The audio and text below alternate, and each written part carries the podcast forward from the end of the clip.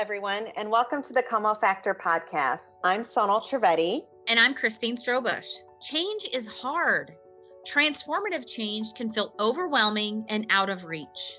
When you use the Como Factor as your guide, you will discover that you can accomplish more than you ever thought possible. Join us on this journey as we discuss real life, personal, and professional transformation stories to inspire you to take action and achieve true transformation with sustainable results.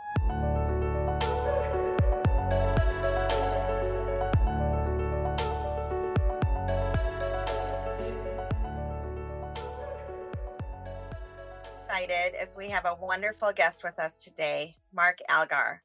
Mark has led such an interesting life, and right now we have the pleasure of sitting down with him over a cup of coffee and getting a glimpse of a couple of transformations that he has gone through.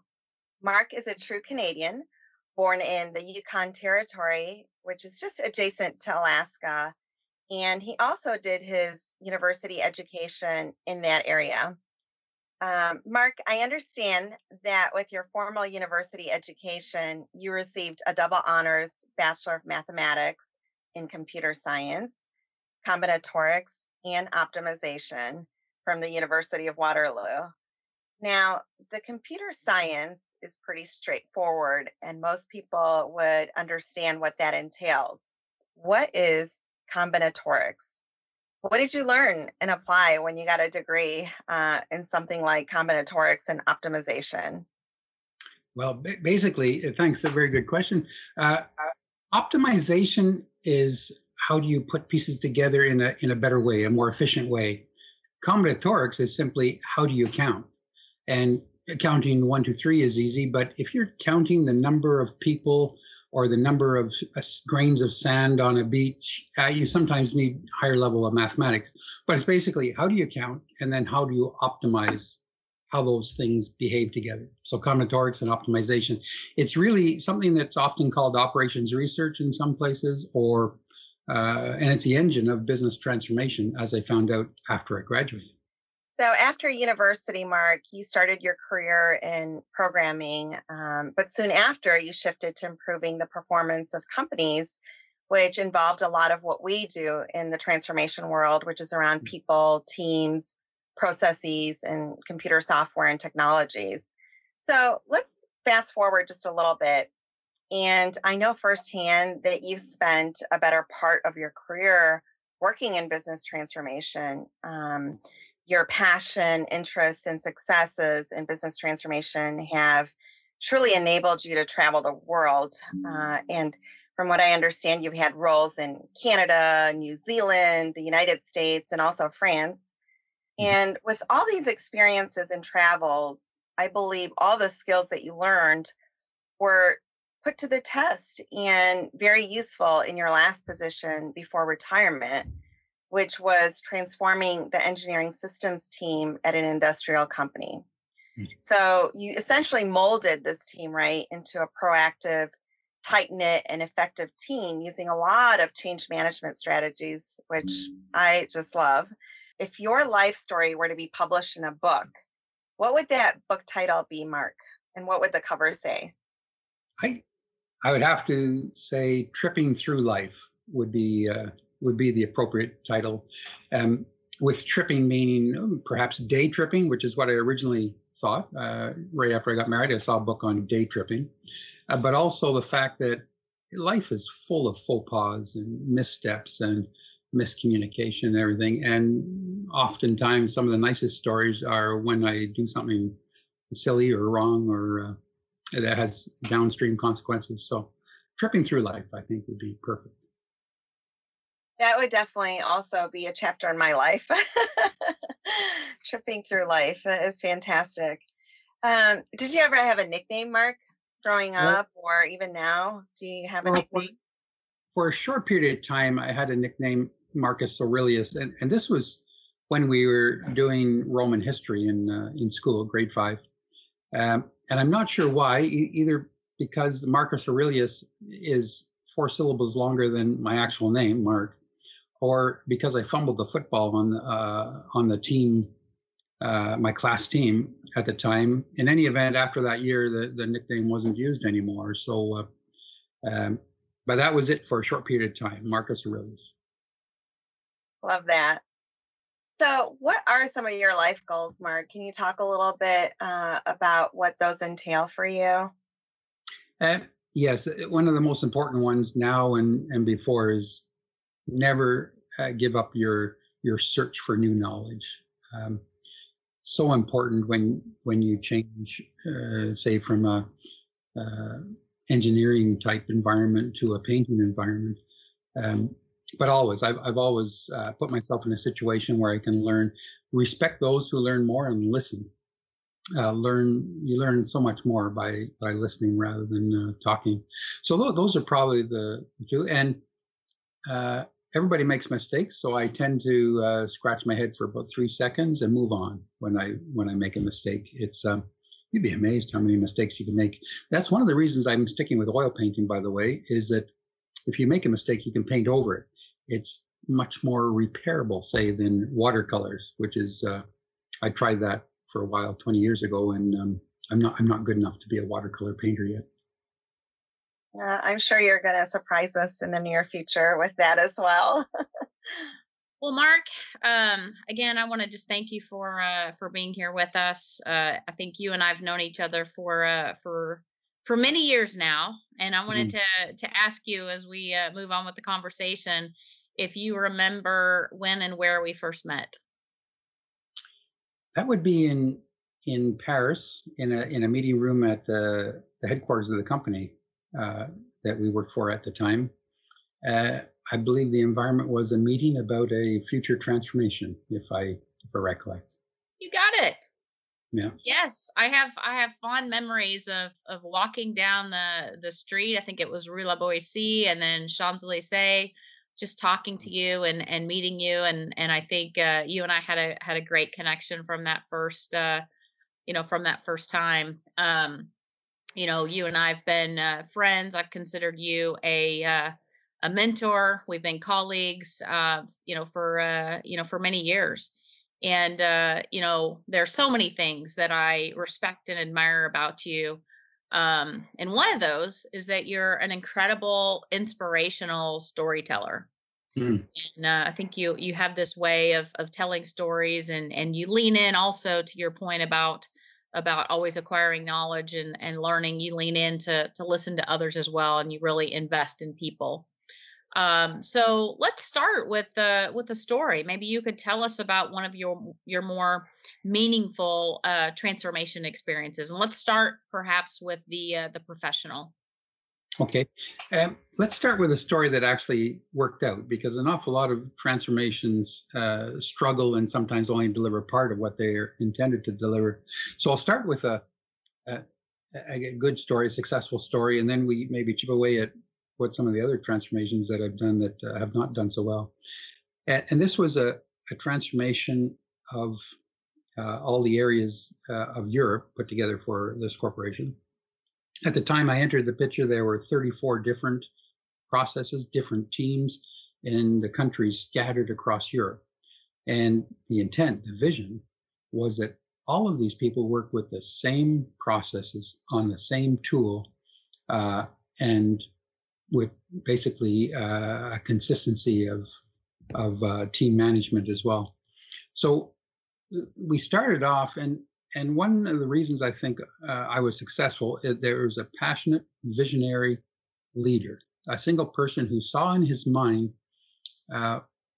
what it was that we were trying to build, and and pushed and cajoled and twisted arms and and made sure that the consistency of that vision reflected itself in who he had on the team and the direction he gave me. Now he happened to be a, a senior man. He, he retired. Uh, in the middle of the transformation. But before he retired, he found someone with the same vision, with the same energy that could carry it on. So I basically had consistency of strong leadership who I could use uh, to make sure everybody was in line. So, Mark, um, th- I think that's uh, I think you've set a, a, good stage here. I think there's probably uh, many people who work in in organizations that have fragmented systems or fragmented processes and you know part of transformation is you know driving to that common standard set of processes and and technologies so we talk here about this visionary this guy had a had a vision could you share with us how did he communicate that vision? Because if the people don't understand the vision then how are you going to get them to you know line up and and make that vision a reality? Well he, initially he talked about uh, what he wanted to achieve through the heads of the different parts of the company. They happen to be um, area presidents for instance um, CFO, uh, other uh, very senior level executives. And there was not alignment initially, but he did commit to doing something that they all agreed. So, so he he risked uh, the success of the transformation by saying, "You guys together are going to form a steering committee and going to make sure that every bit of our step forward will be sufficient and adequate for your line of business." Uh, so he trusted that the executives would work together in a team way, make compromises, and go forward. So that was probably um, he was a visionary, but one one person cannot cannot do a transformation. So he started building this team out, and that was maybe 15 to 17 people, each of them heads of their respective, and together they represented all of the areas that were going to be impacted by the transformation. So that was that was uh, key.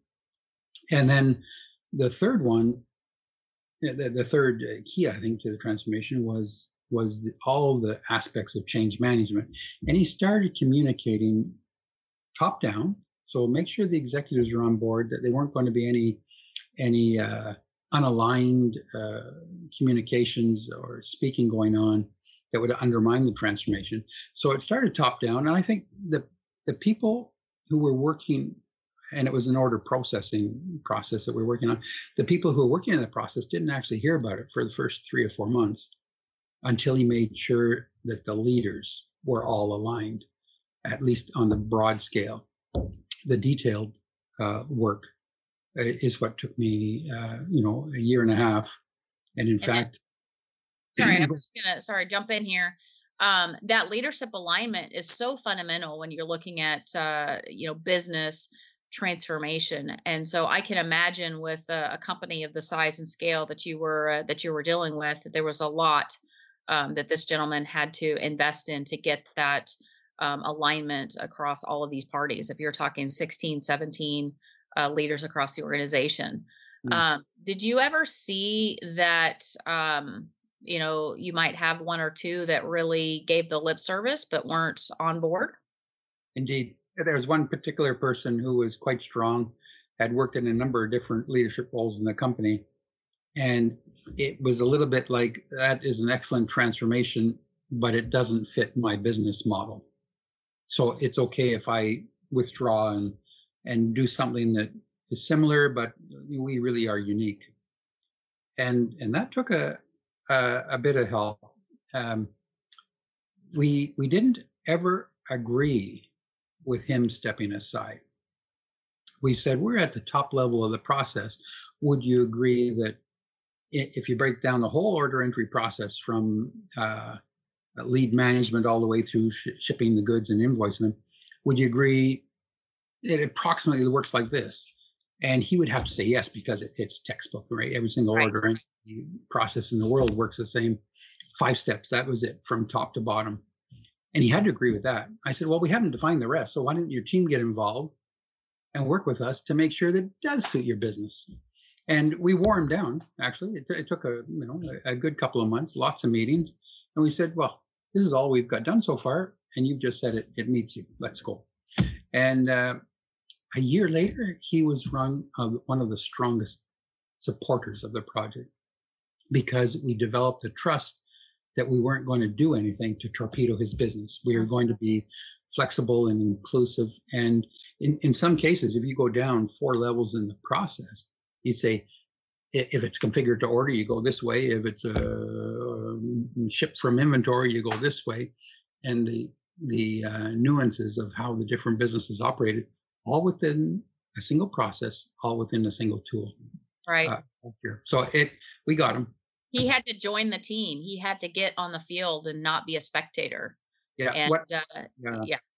What also helped is that is the executive leader, the basically the COO of the company worldwide, if there was someone who didn't appear at one of the monthly governance meetings, if if that person sent a delegate who was only uh, say a senior vice president rather than themselves, uh, they would receive a physical visit from the executive asking what the problem was and, and why did he think that this key project uh, was was beneath him.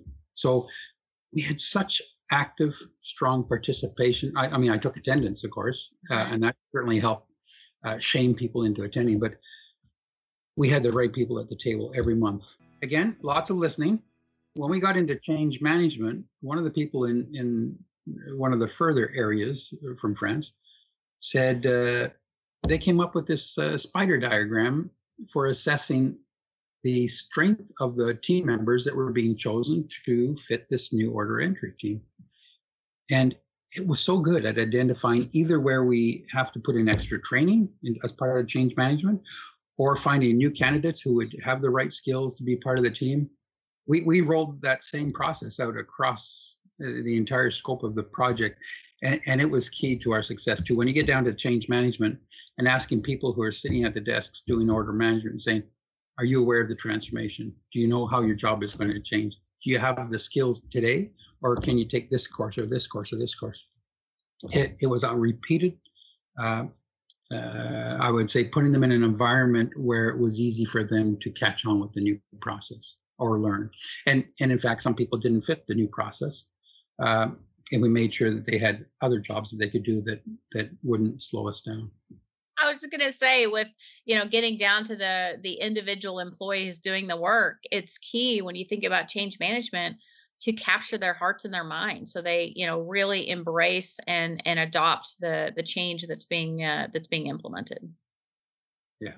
And I I did not meet the time frames of the project, all right? I I was 6 months late and most of that delay was because I listen to people about their concerns, their fear that this customer needs this kind of process. We have a contractual agreement that we've got to do it this way, and to make sure that they're brought into the into the team, that we took care of it. So the the overall project wasn't a year and a half; it was two years. Um, but the savings as a result were about twice what was estimated to occur. So we ended up, after it was over a year and a half after the project ended, we were uh, 40 million euros a year savings in a continuous uh, in a continuous way. So, so it's um you got to go fast, but you you have to make sure that everybody needs to go on the team together. Now that's uh, for those project management uh, people out there, what I've just heard is that the quality of delivering your scope needs to be more important than your deadline in this case. So Mark, you know, and the team were 6 months later than originally planned, but this was a massive transformation, but they delivered, you know, some incredible savings for the company. So that was uh, a good, a great lesson, uh, a great lesson there. So you know mark at the beginning of this um, conversation you you talked about uh, you know some transformations don't succeed. And in fact uh, we've got some uh, some data that indicates that 70% of company transformations actually fail. So uh, were there any notable failures that uh, that you've experienced? And and what kind of lessons could you share with our listeners from uh, from those failures? Well i would say uh, one of the first ones was uh, not getting agreement at the top, uh, and and this was a, a, large transformation that was going to cost over 100 million euros, just just the cost of the project. And six months in, we had a fundamental breakdown in what the detailed scope was.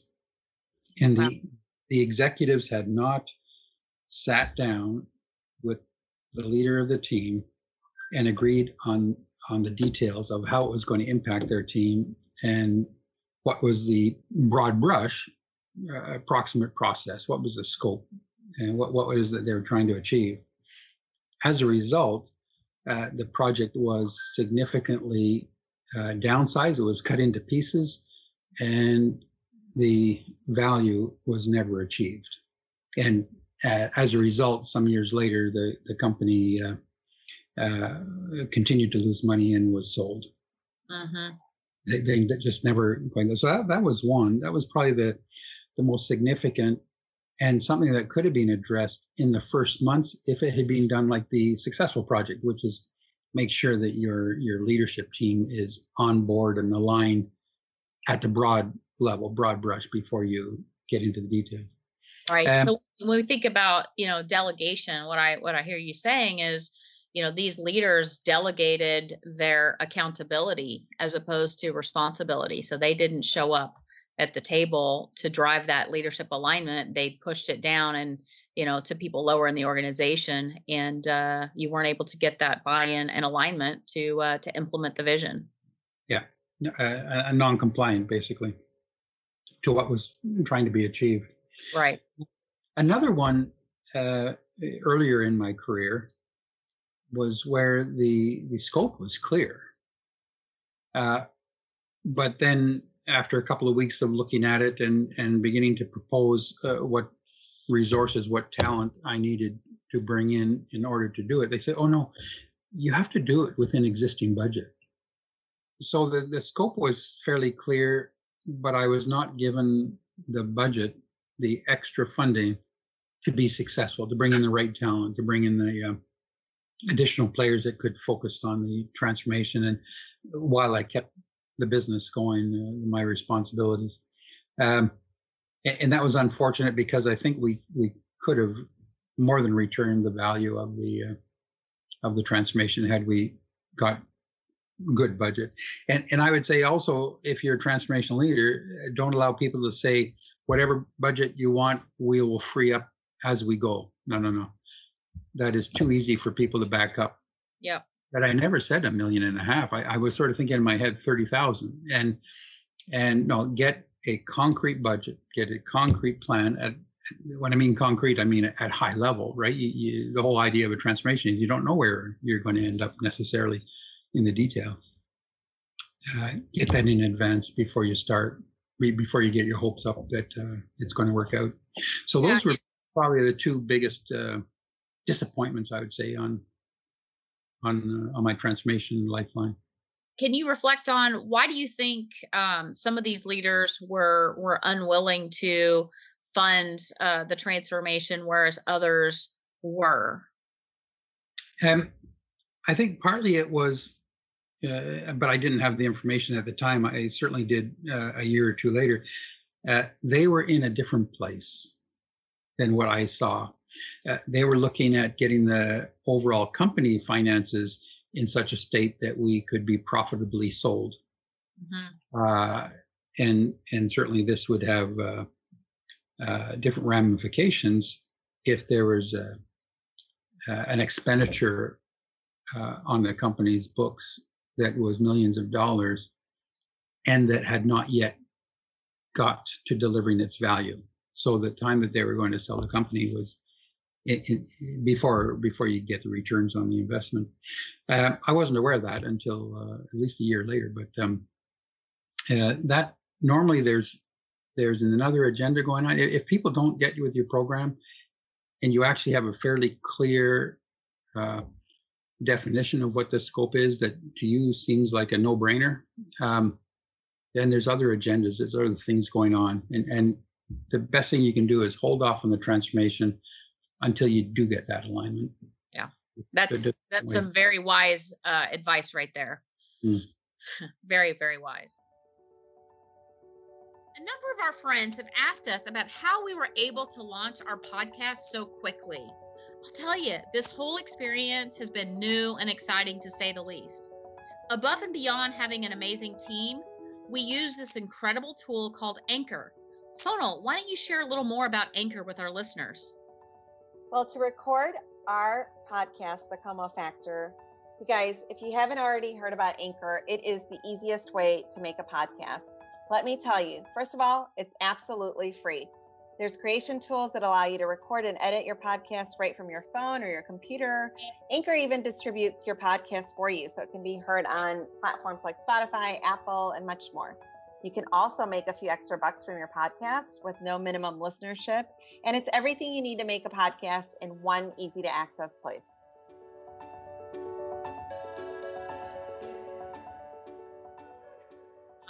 Like to do now is is pivot because at the at the Como Factor here we're we're looking at true transformation holistically. So from the business side as well as the personal side.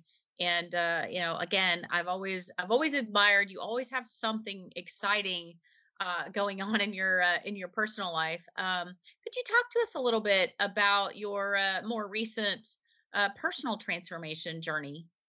Yes. So one one quick uh, view into my childhood. I was quite strong on art and English at a certain point in time, and the the teachers were worried about my arithmetic and my mathematics, that sort of thing. So I got special tutoring to beef up my mathematics. Well, what happened is it turned the card upside down, and I, I became a, uh, someone who loved math and got my bachelor of mathematics, and the rest is history on my on my professional career. But there was a little flame there, writing and art and building things and, and creating with my hand that sort of smoldered for 43 years. And at certain points, especially when I was I was working in in France for four years, where I got the opportunity to go to some of the best museums in the world and to and to see up close uh, beautiful uh, paintings and sculptures and and and even beautiful furniture. The the result is that I started painting again when I was in France. Well, yeah, you had to do something with your your seven weeks of vacation, um, and oh, maybe one painting a year.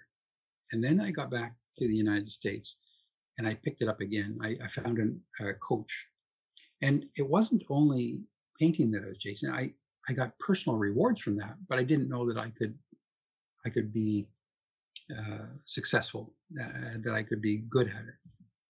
So as I approached retirement, I had four or five uh, irons in the fire, if you will. I, I thought maybe I could write, um, uh, maybe I could write write uh, fiction. Uh, I thought I could be a guest speaker, telling people about my experiences in the project management, uh, program management, and business transformation. Um, so all of all of these things put together. But then when I actually retired, one by one, these options fell by the by, uh, and I centered on painting. Found a good coach, uh, Becky Parks in in uh, Dallas, who helped me initially as a in a class environment, and then one-on-one tutoring uh, to get me uh, fast, quickly up the curve.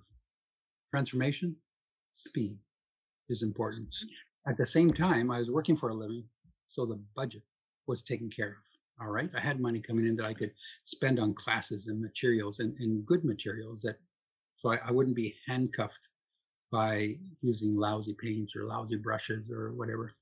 Um, and then when I did retire, got to Arizona and uh, there you have the Scottsdale Artist School.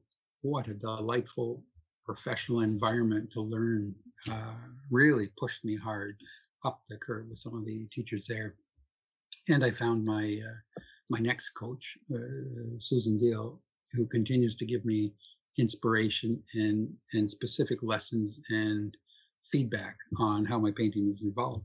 But the writing has never gone away, so that's where I end up in writing stories of my life, uh, such as I've shared with you today, but also illustrating those stories with my paintings.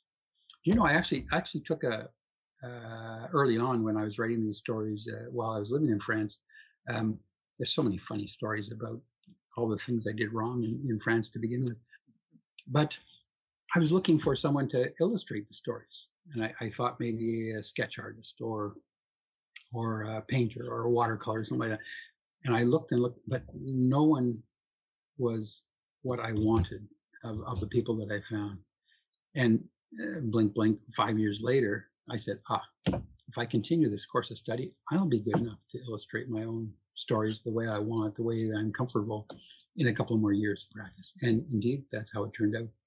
That is just that is just beautiful. So you you know you've you've done business transformation, you lived abroad in several different countries, you've become this painter, and I'm telling you guys, Mark's artwork is beautiful, and we will provide some uh, some references to his uh, to his materials in our show notes. Um, and you're a writer, so um, I don't know if we've we've told you, but here at the Como Group, uh, we're writing a fictional book about true transformation, and I'm telling you, it is good. Um, but what advice would you give us? Because this is our first book. Um, it's a journey, and and like you said, you know, we're on this journey, and we will continue to learn and grow and transform every single day. So, based on the path that you've been on, what advice would you give us as we embark on this uh, first of many books? Um, I would say remember that the only impossible journey is when you never start. And that's from Tony Robbins. So uh, just go, just do it. But along the way, recognize that you're not the best writers in the world yet.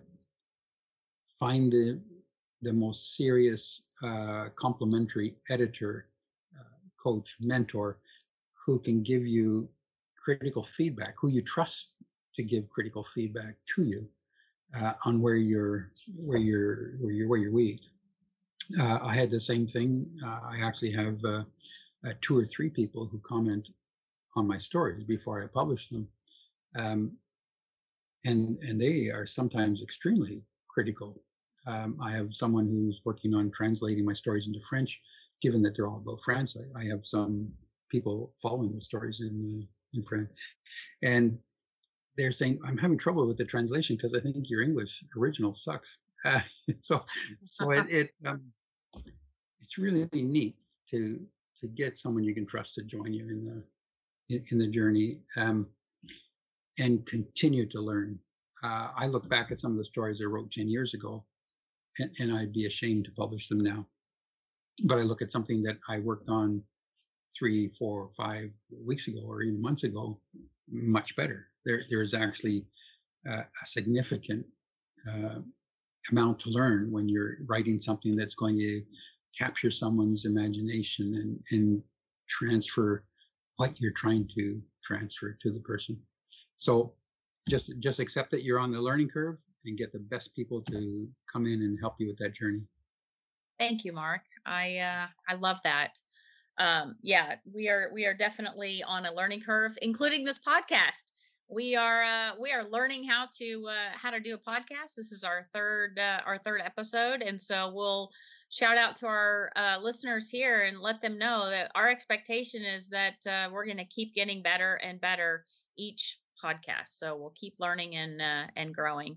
So so Mark, this, these have been great stories. I think you know you've talked about a number element a number of elements around around personal and professional transformation. I hear how you found clarity, taking ownership, not only yourself, but that leadership at the highest levels of a business organization, taking that ownership and not over delegating is key to uh, a successful transformation. Having that mindset, I mean, I see you, you know, very seasoned veteran in life and you're seeking out coaches and mentors for these new ventures and i think we could all learn something from that and for sure, I will say, and I knew it when I met you more than 20 years ago, you are absolutely one of a kind, one of the most unique um, people that I've ever met. Um, you know, you just you give and you invest in people and you you learn about their lives and you genuinely care. And uh, and I just want to say thank you so much for uh, you know for uh, for joining us and sharing those stories. Well, uh, you're very welcome and uh, thank you for the opportunity to, to tell the stories. Thank you for joining us on this episode of The Como Factor. To learn more about us, you can find us on social media. We're on Facebook, Instagram, and LinkedIn. You can also visit us at thecomofactor.com. Join the Como community and get free access to valuable tools and resources. True transformation and sustainable results can be yours too when you apply the Como factor.